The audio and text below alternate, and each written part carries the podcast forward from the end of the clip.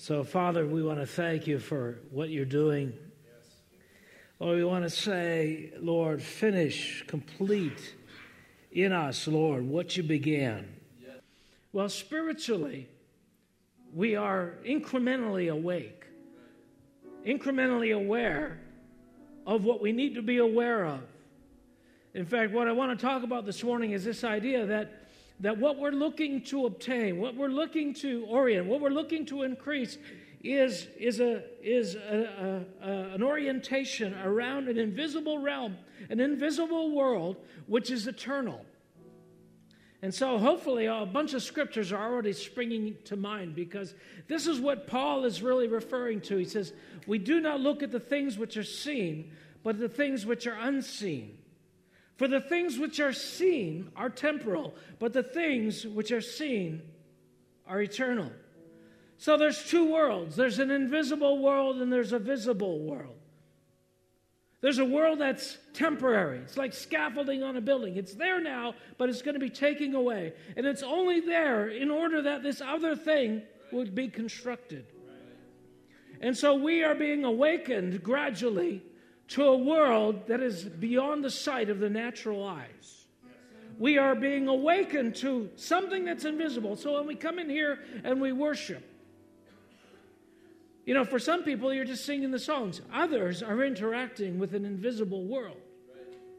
There are angels ascending and descending. There's a, there's a presence, there's an atmosphere. There's, you know, Diana talked about it. There was revelation in the air that came in and increases during worship. That's why, you know, you can be here 15 minutes in the worship and all of a sudden realize that, that wow, for the last, uh, for the last 15 minutes you've been thinking about, you know, uh, anything but God, but all of a sudden you've, you've registered. Oh, I feel something now.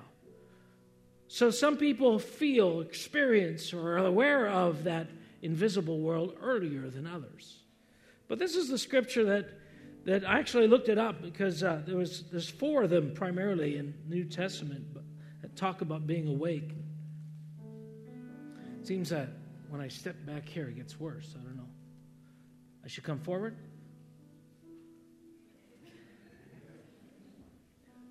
Ephesians 5, verse 14 says, Awake, you who sleep, arise from the dead, and Christ will give you light.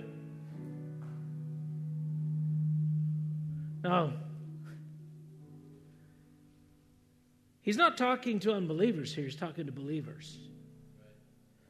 But if you've been around this thing called the kingdom of God or church for any time, you realize that there are people are oriented more towards the visible and there are people who are oriented more towards the invisible. Now, both are important. I mean, we have a room here, we have musicians, we have sound in the natural, we have preaching, we have scripture, we have these things are in the natural. It's not that they're unimportant. Your behavior as a Christian is important, these are all invisible things. But what we realize as we mature is that they're made more powerful, more effective by our orientation around the invisible.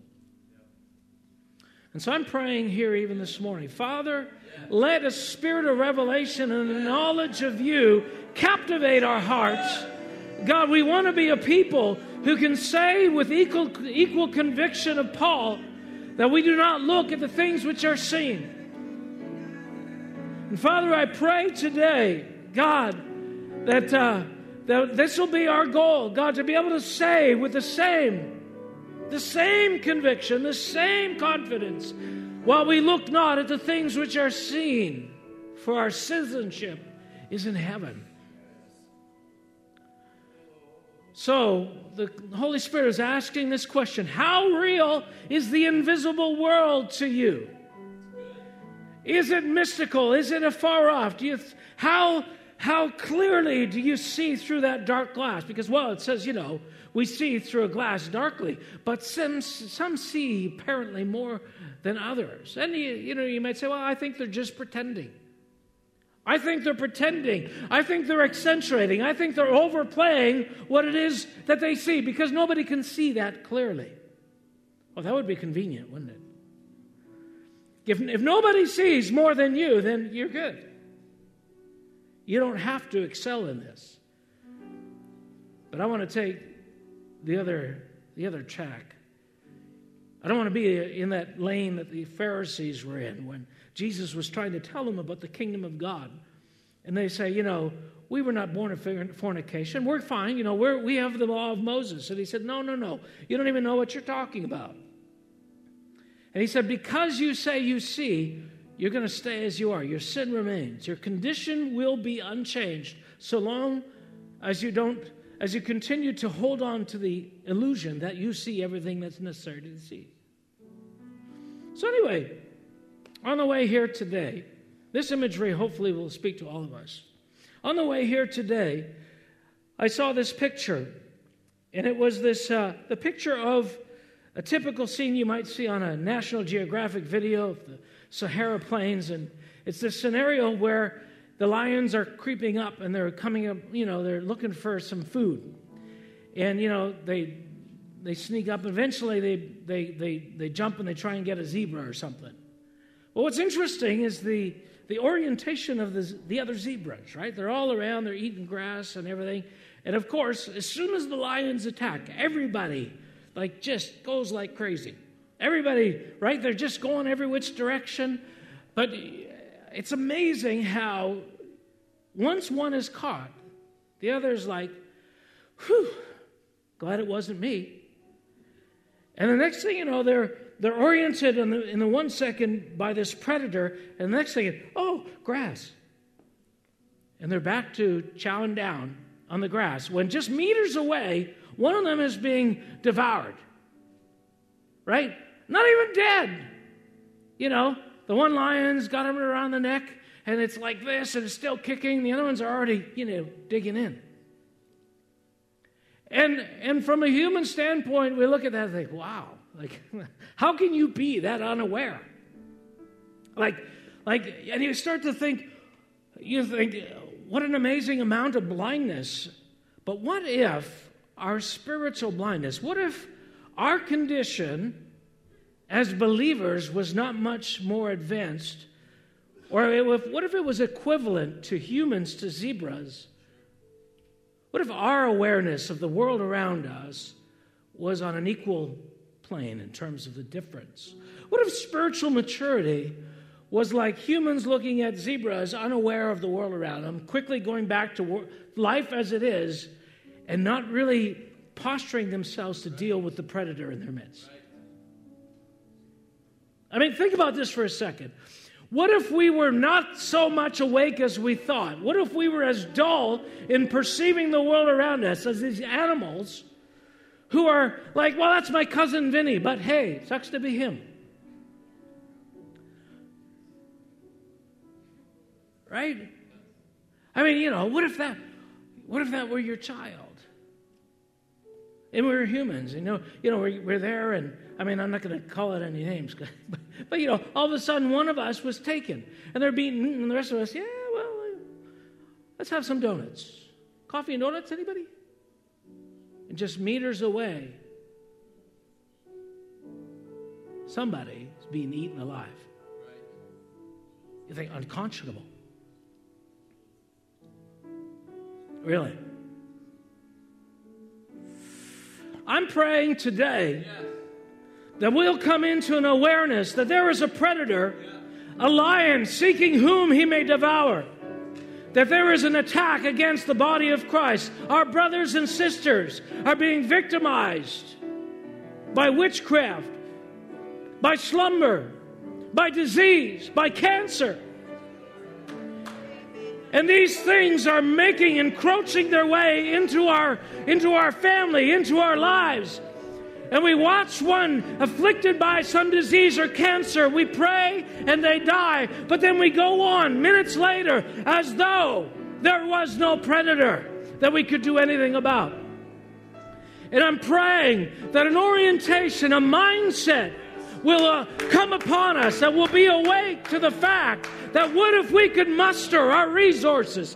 What if we could, what if we could come around? What if instead of going back to eating grass, we could quickly run into the fray. And instead of running away from that lion, that the 150 or 200 zebras that are there would go in with their teeth and their hooves.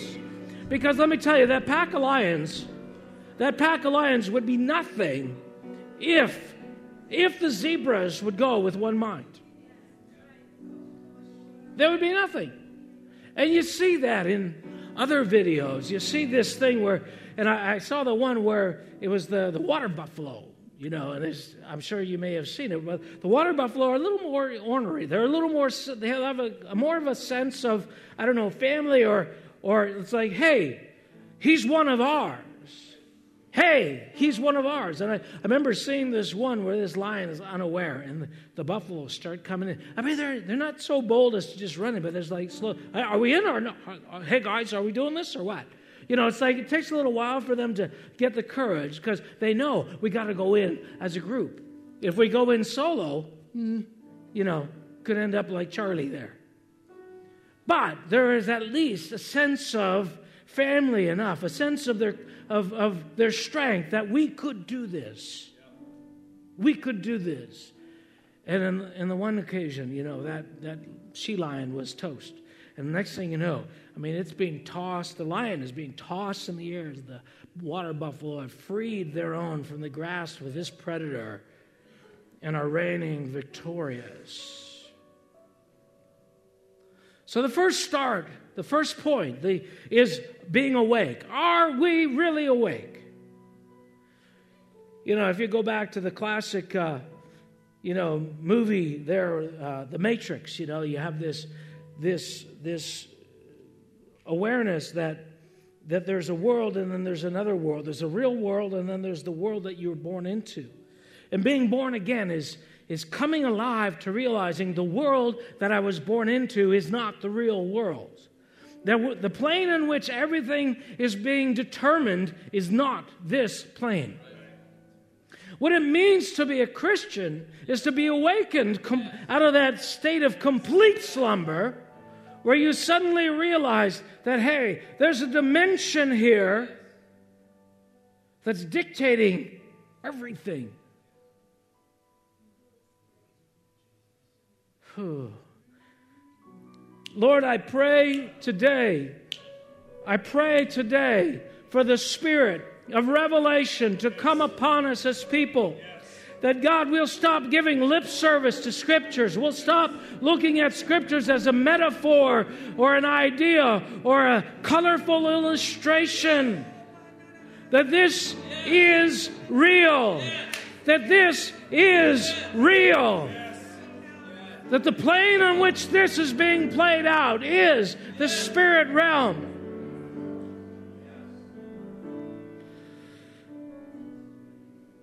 So, how awake are we?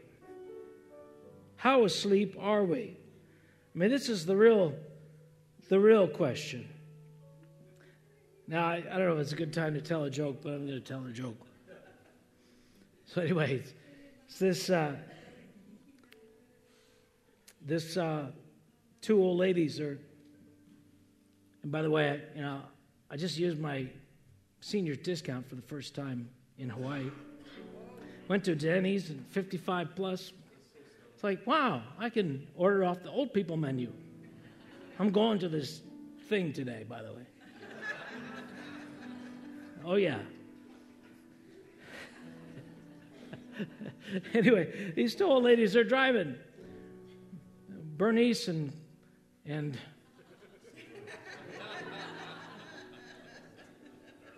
and Darlene. Bernice and Darlene are driving down the road. Bernice is driving, and Darlene is sitting in the passenger seat. All of a sudden, Darlene thinks, "Hey, I, I think we just went through a red light." As I I, you know, she's just thinking about it, and she says, "I want. Did we really just go through a red light?"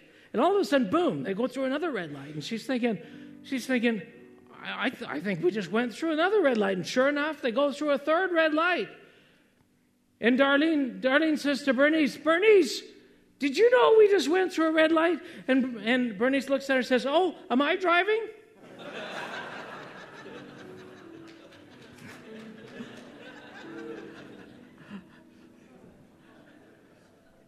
Now, it's a good thing we don't have anybody named Bernice or Darlene here. But we realize that, that our, our intuitive capacity to take in the world around us is always in flux, right? It's always in a stage of growth or erosion, right? As you get older, it's, it's starting to erode. But when, you, when you're young and you're coming in, you're, you're awakening to the world around you. Your depth perception is increasing. And I, I told that story a few years ago, but I remember when I was a, about five years old, we, we were we, one of the few things we were allowed to do by ourselves. Actually, no, we went everywhere by ourselves. we were going up to the pool, and on, and uh, I didn't have any money, but one of my friends went to the store, and, and I went to the store, and I decided I was going to steal a chocolate bar. Now, I don't know why, but I just thought there was this one chocolate bar that was on the ground, and somehow right underneath the shelf of all the other chocolate bars, I thought, that's the one that is the, the victim. It's alone. And so I go over there and I stand up against the wall next to the chocolate bar, and I, uh, the, the, the cashier is like four feet away. And not only that, she's facing my direction. But I think she is so busy putting things through the till, there's no way she's going to notice me. I'm like, right there. So I'm you know, looking as guilty as you can imagine. And I go down and I grab it and I put it in the, the, the, the waistband of my bathing suit. And I go to go out, and sure enough, she nabs me just right on the threshold of the door. And I'm thinking, how did you know? Because to a child, your, your sense of what can be observed is limited. Because you only observe a small increment of the world around you, you really don't know that anybody has a depth of perception beyond what you do. You just don't. So when mom knows what you're doing, like, how does she keep finding out? Right? You, the kids are like, how did you know? And it's like, it is so obvious when you're an adult. When kids are pretending or lying or, you know, doing things. It's like, it's like, but the kids have no comprehension that that amount of vision is possible. What if spiritual maturity was the same? What if people could perceive your heart in a way that you could never even imagine perceiving your heart? I mean, this was what Jesus presented. We always say, oh, don't judge, you don't know their hearts. Well, Actually, the intention of maturity is that you begin to see more before. Well, what determines how much you see? How much you've actually seen into your own heart. That's what increases your vision. Your willingness to see yourself enables you to clearly see the world around you.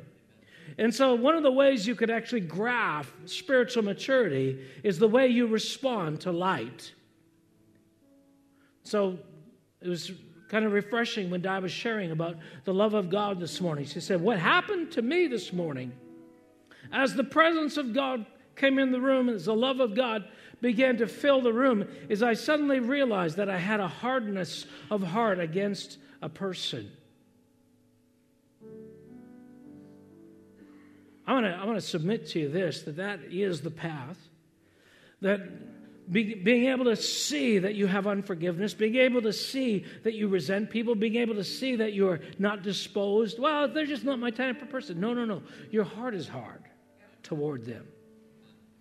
That's why you don't like anything they say. That's why their voice annoys you.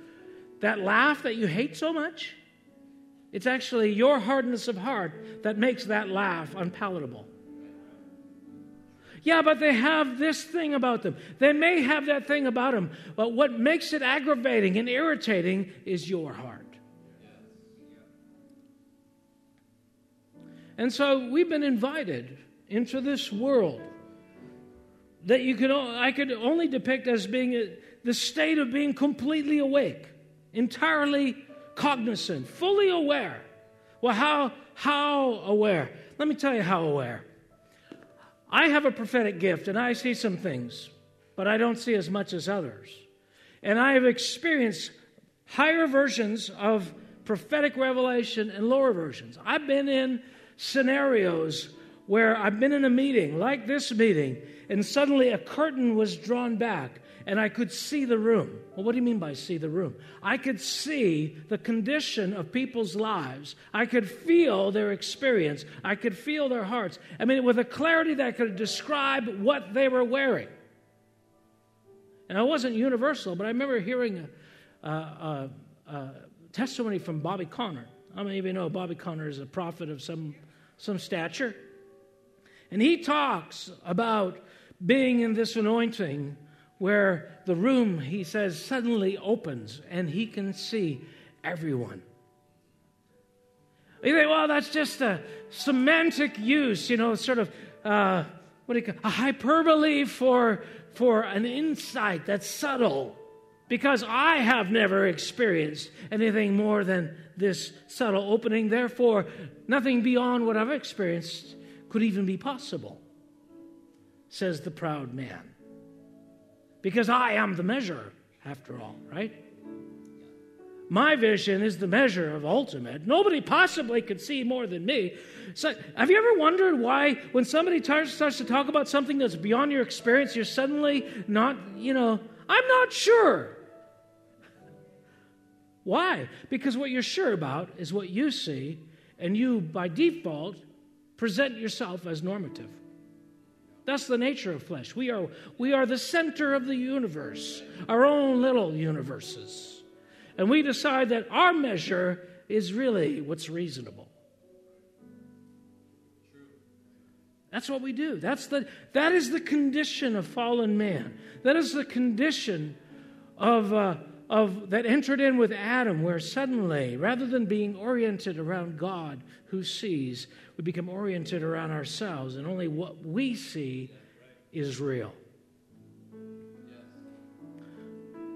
Oh, I could go into that so much.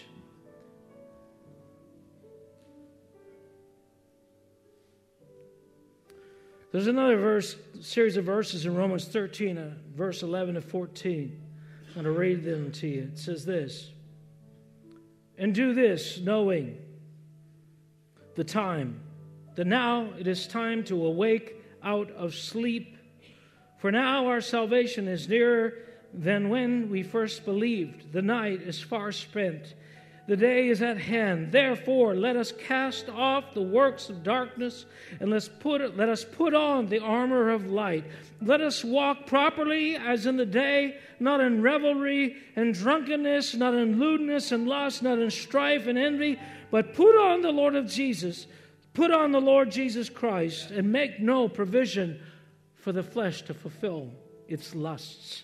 Who's he writing this to? Unsaved people? Yeah, maybe, but also the saved, because he's, the ex, these exhortations are throughout Scripture.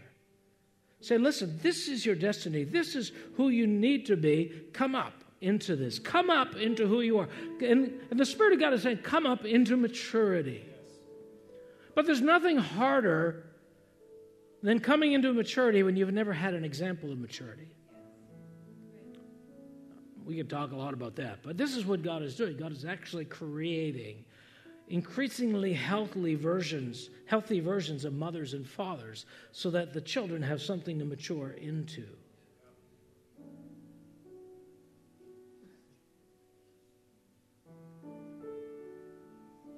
Holy Spirit. Holy Spirit. Now I'm I'm not trying to inform you of an idea. I'm trying, I am trying to release faith in you because faith is the catalyst for vision. We walk not by sight, but by faith. And, and your ability to see begins with believing that there's something to be seen. And so the Word of God, the preaching, the articulation of truth, is there to cause a, uh, an opening to happen, faith to begin to increase in you. And so don't think that I'm just trying to give you great stories and, well, great stories, it's a little pat on the back, right? great jokes. But pray right now God, I, I want to be awake. If there's something to be seen, I want to see it. I mean, can you, can you imagine if we stand before God in heaven one day and, and our lives, when they're demonstrated to us, when we're standing before the judgment seat of Christ, what we begin to see is this version that's like the zebras that we walked around in this, this state of half, half being awake and half asleep constantly. What a shock that would be. Especially when you realize, wow, I could have had more, but the decision was always mine to make. It was always mine to make. I remember uh, years ago, one of my mentors, Dr. John White, said, he was sharing a message. He said, You know, when the Holy Spirit comes to you and speaks to you something about your life, and He reveals something new, you realize you knew it all along. And if you've ever had a revelation about the activity of flesh or unforgiveness in your life, you realize that you were getting glimpse of it for months leading up to the moment when that curtain fully revealed what it was. It's like, oh, I've been seeing that in my heart, but I thought it was my husband, and I thought, it, well, it that circumstance was bringing that out, and all of us, all of a sudden, I realized this is what it really is. And the, the opportunity is here for us to, to take the fast track to vision, to take the fast track to maturity, to either, to either you know, continue in denial. No, there's nothing more than what I see. There's nothing more. No, it's, it's lies. It's nobody can be sure that sure about these things. These people that are talking about angels and the supernatural, you know, it, it, it can't be that real to them because it's not that real to me. Lord, we can repent for that. So, the, the, the, point of the Word of God is to begin to show us these presumptions, these judgments we've made over other people, what we've decided about what can be known and what cannot be known, what can be seen and what cannot be seen. And the Holy Spirit is trying to roll back, roll back that, that what has been hidden to us You know, even in, we see this with the disciples, right? We see it constantly. Jesus saw something. We say, well, well that, yeah, but that's Jesus. but that was Jesus. When did he ever let his disciples off to say, yeah, now I'm going to do this, but don't expect. Don't expect you'll ever do this. I'm saying this, I understand this, but don't expect you'll ever understand this because this is way beyond your pay grade. No, actually, the inverse was true. He was always surprised at their dullness. He was always surprised at their unbelief. He was always surprised what they did not see. He said, Are your hearts still hard? Hi, what do, we, what do you think we're doing here, guys? This is what Jesus, like, what, really? You didn't see this? You couldn't see this playing out. You didn't know that the, the loaves and fishes, when I was talking about the loaves and fishes, I wasn't really talking about the loaves and fishes. How is your heart still hard?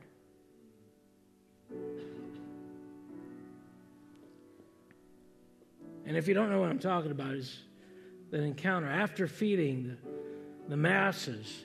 He starts talking about beware of the leaven of the Pharisees, and the disciples start thinking, oh, it's because we didn't bring bread. Jeez. And he's like, No. Now, you know what? And I've had this discussion a number of times with people. You know what? G- what you know what the, Jesus didn't allow to happen there? The disciples could have said, "Well, yeah, well, you weren't really clear. If only you had articulated more clearly you, what you were saying." He said, "No, the fault is not with my communication. The fault is with your perception." Because we do that, right? It's like, oh, you know that message that I don't know, I don't understand that. I if you if you actually oh, that's what you mean. If you'd only said that five years ago. I did say that. I mean, I watched this progression in us as, as a church where things that I've been talking about for years, I mean, literally years, suddenly I see it hit home with people and they, wow, that thing, you know, and for many of you, you have, you have this testimony. I've been hearing this language for years, and suddenly I came into a realization what it really means. How much of that is yet to happen? What if we could have it? What if our desire, what if our disposition, what if our commitment to erode the unbelief, the pride, the orientation around what I see, what if that could be rolled back and suddenly the things that, what we don't see clearly could suddenly come into focus? That's what is available. That's what Jesus was telling his disciples. Listen, this is available to you. In between vision and blindness, between being the zebra and a human that observes the scenario, that knows what to do, that knows how to muster, knows how to deal with the enemy. What if what if the attacks of principalities and powers on churches that causes division and hate and destruction in the lives? I mean, the countless lives that have been through this building that, have, that have, are not even serving God today because, well, the church is filled with hypocrites and we had this thing happen and that hurt me and I was wounded and, and on and on and confusion, accusation and broken relationships. And, and it just goes, I mean, it's unbelievable. What if those things could be healed? What if, what if we could be a family? What if we could function together? What if we could be aware that maybe it's not so much him causing me irritation as it is me being irritated? By him, I mean Chris.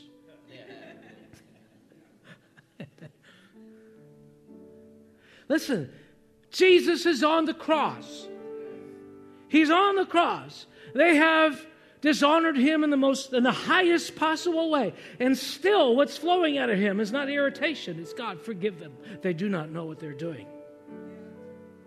And i remember when i was in that place as a young christian i was bringing my complaints my litany of uh, grievances against the body of christ.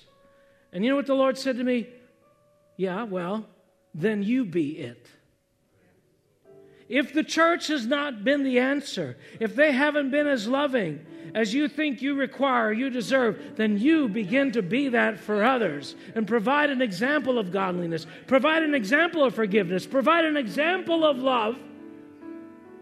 You be the answer. Yes. I, I, I could have, yeah, but they're more mature than me. They're further along. They should know better. That may be true, but what is that to you? And that's what God always brings you to. He always brings you, yeah, but they're not you. I'm talking to you. What is available to you right now? How much can you see? Well, I'm saying this because the capacity, the capacity that is there for us as believers is unbelievable.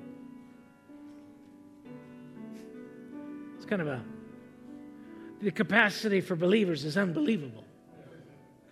I'm telling you, what if a level of creativity and vision and perception, the mind of God, and power and authority and healing I mean, the whole gamut, everything beyond what you can imagine was possible.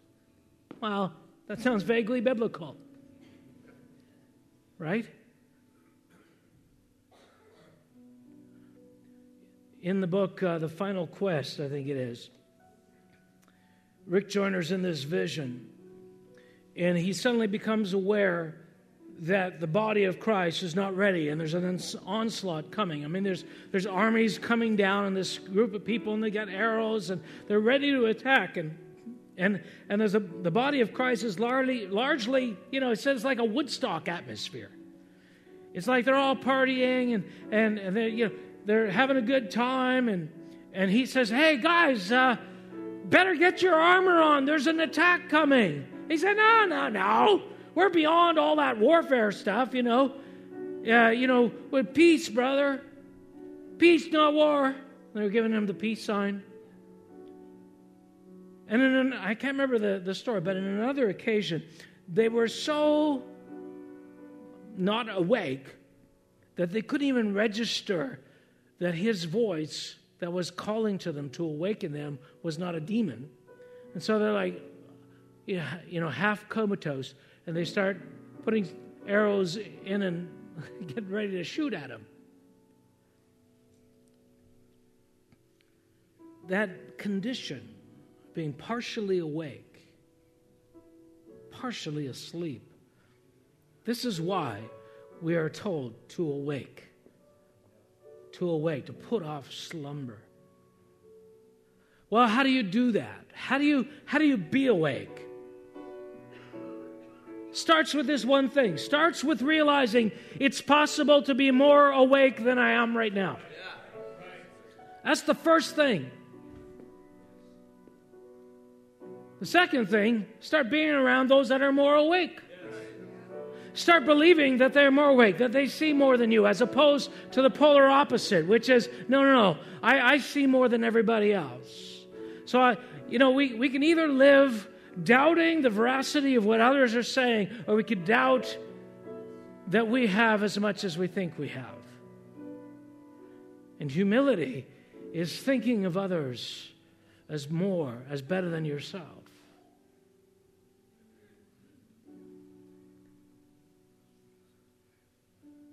Well, that was always challenged with me was with leaders. I thought, I, you know, maybe you don't see this.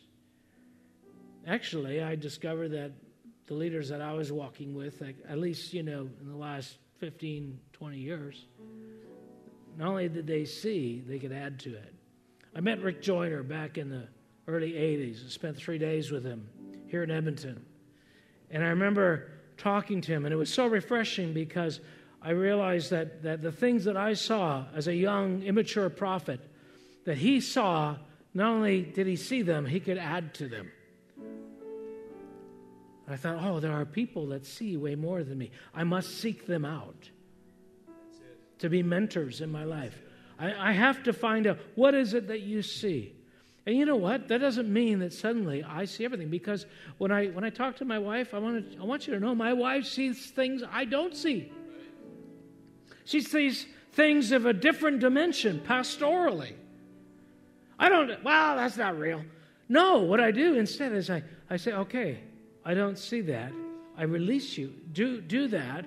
And I, I want to be affected by the compassion that arises you because of what you see. I want to glean from that gift that's in your life because I may not even see what you see. You know, tomorrow, the next week, the week after, I may not see, but I, I believe if I respond in humility to the grace that's on your life, I will be a benefactor of that grace. And that's the nature of the body walking together. That some of us will see things. And it's not for you to tell others what to do, it's for you to do the thing according to what you see. We like to do this in churches. We like to see something and then get the pastor to do it. Actually, that's not how it works. The fivefold ministry is given to release the people to be the body of Christ, to begin to care for one another according to what you see. Do you see somebody hurting? Do you see somebody who needs a friend? Do you see somebody who needs a meal? Do you see somebody who needs encouragement? Be that. I was so delighted. I, I was in prayer this morning. I peeked out the, the, uh, the door out there, and somebody, I couldn't even recognize who it was, was shoveling in front of the the door. This we had the snow over the last week or so. I guess I don't know. I was in Hawaii. Did I mention? But I was so delighted that this person had taken it upon themselves. They saw a need and they met it. They just did it. That's the body of Christ. You just do what you see needs doing. You befriend. You be a mother. You be a father. You be an encourager. You be a hub. You, you mitigate against unforgiveness and hard hearts. And, and you just love and care love and care. And then somehow that grace that's on your life starts to affect others around you.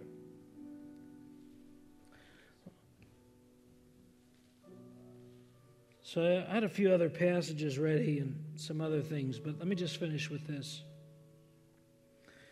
I'm not going to turn to it, but there was a moment with Jesus where the Lord spoke over him and said, This is my beloved Son.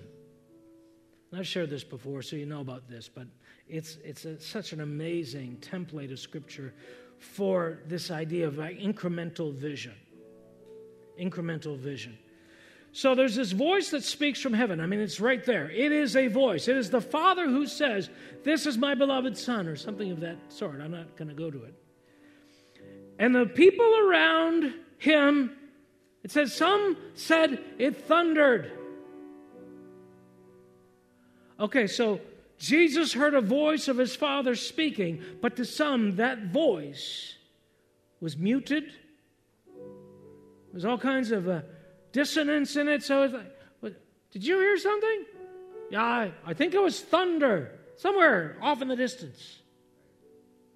But others were a little more acute, a little more clearer. They said, no, no, no, no, that wasn't thunder.